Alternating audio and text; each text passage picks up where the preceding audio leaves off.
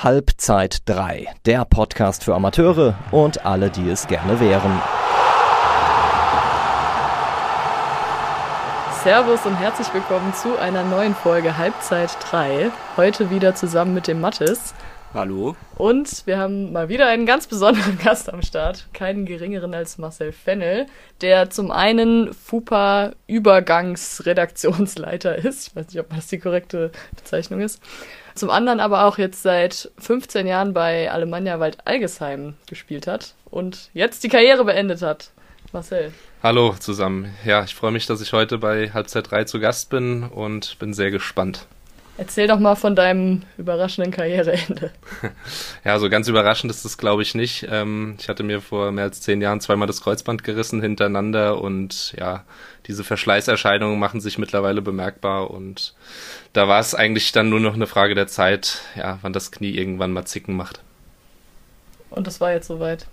Genau, das war jetzt soweit. Also so die letzten Monate macht's, macht das Knie dann doch ein bisschen mehr zicken als davor und ich bin ja jetzt auch in einem Alter, da kann man guten Gewissens aufhören. Mit 34, denke ich, ist das völlig in Ordnung. Und du hast ja auch noch ein anderes Standbein als den Fußball. Genau, ähm, eigentlich mache ich ja ein Volontariat bei der VRM, ähm, bin aber seit Oktober kommissarischer Redaktionsleiter von FUPA, ähm, vertrete da den Mike Dornhöfer so gut es geht und ja, kümmere mich dann auch um den anderen Amateurfußball hier in den Regionen. Ja, mal die Frage von mir vielleicht ganz am Anfang. Was unterscheidet denn ein FUPA-Redakteur von dem, ich sag mal, normalen Sportredakteur? Also wie sieht deine Arbeit aus? Wie ist der Alltag vielleicht anders? Ja, unsere Arbeit ähm, findet vorwiegend online statt. Das heißt, wir haben jetzt nicht wie die Printkollegen eine gedruckte Zeitung, die jeden Morgen erscheint, sondern wir haben, wie gesagt, ein Online-Portal, auf dem unsere Berichte erscheinen. Ähm, wir bekommen Berichte äh, von den Printredakteuren rübergeschickt. Die machen wir dann hübsch und stellen sie bei FUPA online. Ähm, wir produzieren natürlich aber auch eigene Texte darüber hinaus, Vorberichte, Spielberichte, Interviews, äh, Mannschaft der Woche. Also da gibt's verschiedene Kategorien, die wir da abbilden. Und ja, dementsprechend befüllen wir damit unsere, unseren Online-Auftritt. Wie war das denn, als du jetzt noch, ähm, oder wie ist es denn, du spielst ja selbst Fußball, ähm, deine Mannschaftskollegen sagen dir dann öfter mal, berichte mal bei uns oder wie, wie ist sowas? Ähm, tatsächlich ist das bei uns äh, im Trainingsbetrieb eigentlich überhaupt kein Thema. Klar, die Jungs wissen, ähm, was ich da mache, aber ähm, ich versuche da immer so ein bisschen auch berufliches jetzt nicht unbedingt mit privatem beziehungsweise mit dem Hobby zu vermischen. Aber machst dann auch schon gern mal einen Artikel über dich, wie gut du gespielt hast. das versuche ich so gut es geht zu vermeiden. Äh, ja, gestern ließ ich das leider nicht vermeiden, ähm, als ich, als mein Artikel online kam, äh, dass im Sommer endgültig mit der fußballerischen Laufbahn Schluss ist. Da ich äh, das momentan ja alleine mache als kommissarischer Redaktionsleiter, war es natürlich auch äh, ja meine Aufgabe, das Ganze online zu stellen. Etwas komisch, aber naja, einer muss es ja machen. Du hast aber ja jetzt auch schon vor Oktober bei FUPA gearbeitet. Das ist nicht so, als wärst du da erst eingestiegen. Wie hast du denn so, wie erlebst du denn die Entwicklung von FUPA jetzt Rheinhessen-Wiesbaden nahe so in den letzten Jahren? Ich weiß nicht, wie lange jetzt genau der Zeitraum ist, den du überblicken kannst. Ja, also ich bin ja tatsächlich ähm, seit der ersten Stunde ähm, bei FUPA dabei, sprich seit 2013 ist es ja bei der VRM ähm, oder hat VM das Ganze im Portfolio.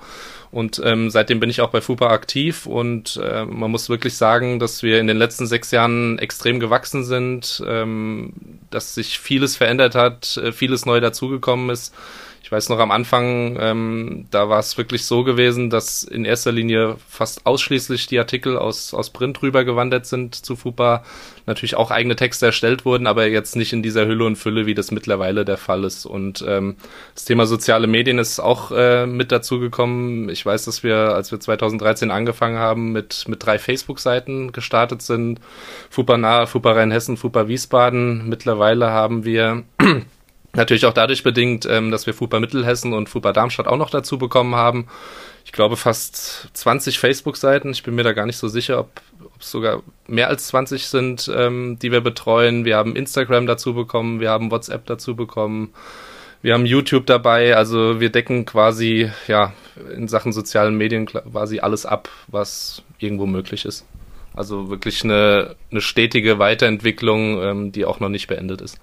Und natürlich jetzt seit, naja, einem guten Jahr, glaube ich, ungefähr, diesen wunderschönen Podcast. Ja, den, genau. den hast du gerade vergessen. Den habe ich gerade vergessen. Das äh, tut mir total leid, dass ich den vergessen habe. Ähm, das war keine böse Absicht. Natürlich darf man nicht auch, äh, auch nicht unseren schönen Podcast Halbzeit 3 vergessen, den, die, den ihr beiden wunderbar macht.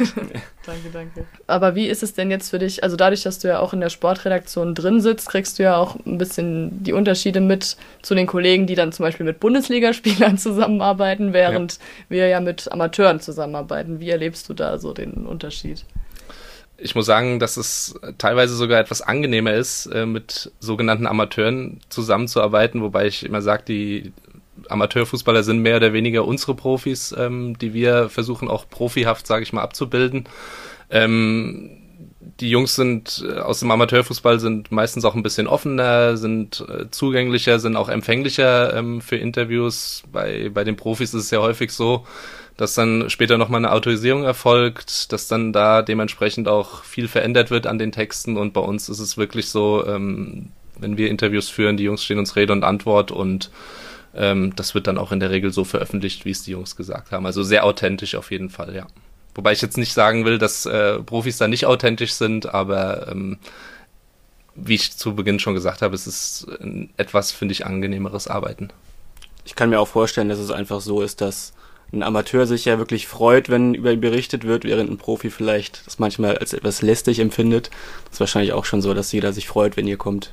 Ja, absolut. Also ich sag mal gerade auch die, die unteren Klassen wie C-Klassen, B-Klassen, die freuen sich natürlich auch, ähm, wenn über sie berichtet wird. Ähm, ich hatte jetzt beispielsweise das diese Woche ein Interview der Woche mit einem Spieler vom FC Wörstadt, äh, C-Klasse Alzey Worms. Ähm, der hat sich tierisch darüber gefreut, äh, dass, dass auch, sage ich mal, die C-Klassen bei uns auf dem, äh, im Fokus sind und ähm, hat das dann das Interview auch später fleißig geteilt. Also ähm, wie du auch gesagt hast, die Jungs sind da echt Feuer und Flamme für und ja, ich meine, unsere Klickzahlen ja, bestätigen das Ganze auch. Aber wo liegen vielleicht oder wo siehst du ein bisschen die Schwierigkeiten, mit Amateuren zusammenzuarbeiten? Also grundsätzlich habe ich, muss ich ganz ehrlich sagen, noch gar keine Schwierigkeiten festgestellt. Ähm, man muss auch wirklich sagen, dass die Zusammenarbeit zwischen den Vereinen und FUPA da auch mittlerweile wirklich richtig gut ist oder beziehungsweise immer besser wird, kann man sagen. Ähm, so richtige Schwierigkeiten sehe ich eigentlich gar nicht.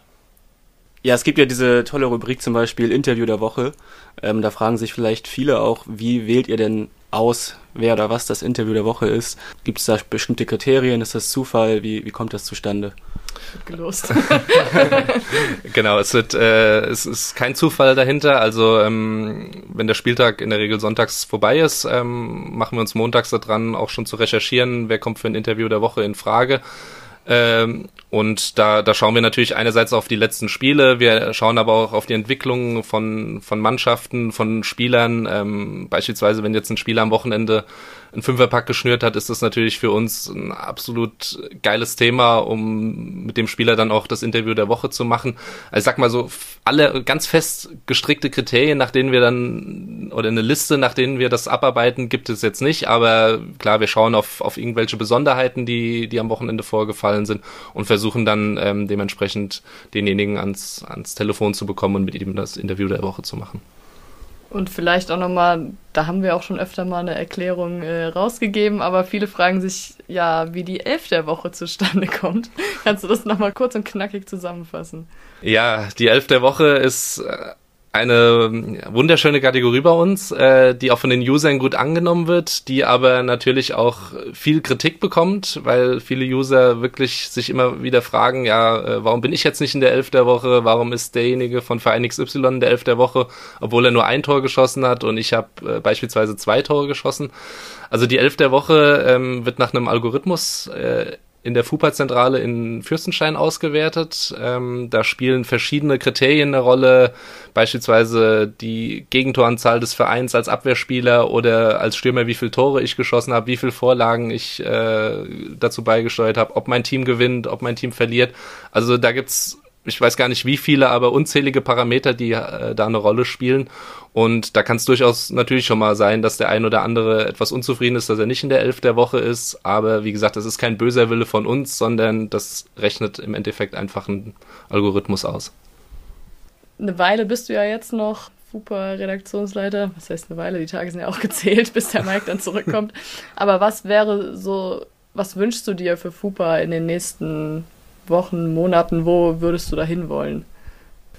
Ja, also grundsätzlich ähm, hoffe ich natürlich und äh, wäre sehr froh darüber, wenn FUPA die Positiventwicklung, die seit quasi sechs Jahren im Gange ist, auch weiterhin fortsetzt. Ähm, ich bin auch sehr optimistisch, dass das ähm, gelingen wird, ähm, dass FUPA weiterhin so eine starke Marke sein wird, dass FUPA so präsent bei den Usern ist, dass die User auch gerne bei FUPA sind, äh, um sich Infos zu holen, um äh, ja immer up to date zu sein, was den Amateurfußball betrifft.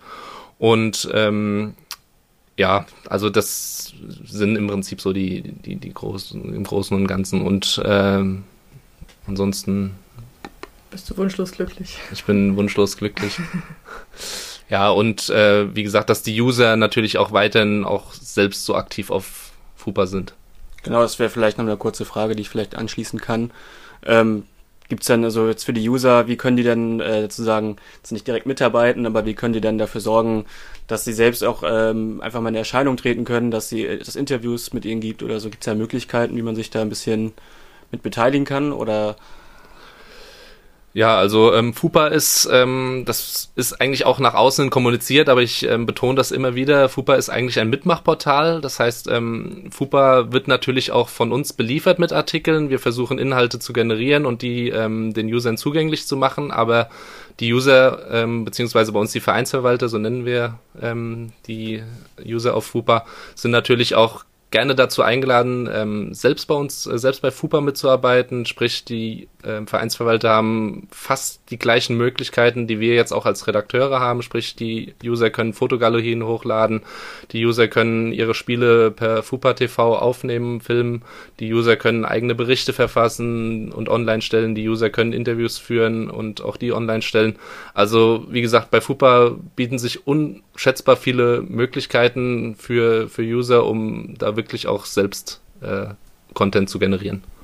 Ich würde sagen, das ist doch ein gutes Schlusswort soweit. Ja, auf jeden Fall vielen Dank, dass du bei uns zu Gast warst, uns Rede und Antwort gestanden hast. Genau, danke auch von mir.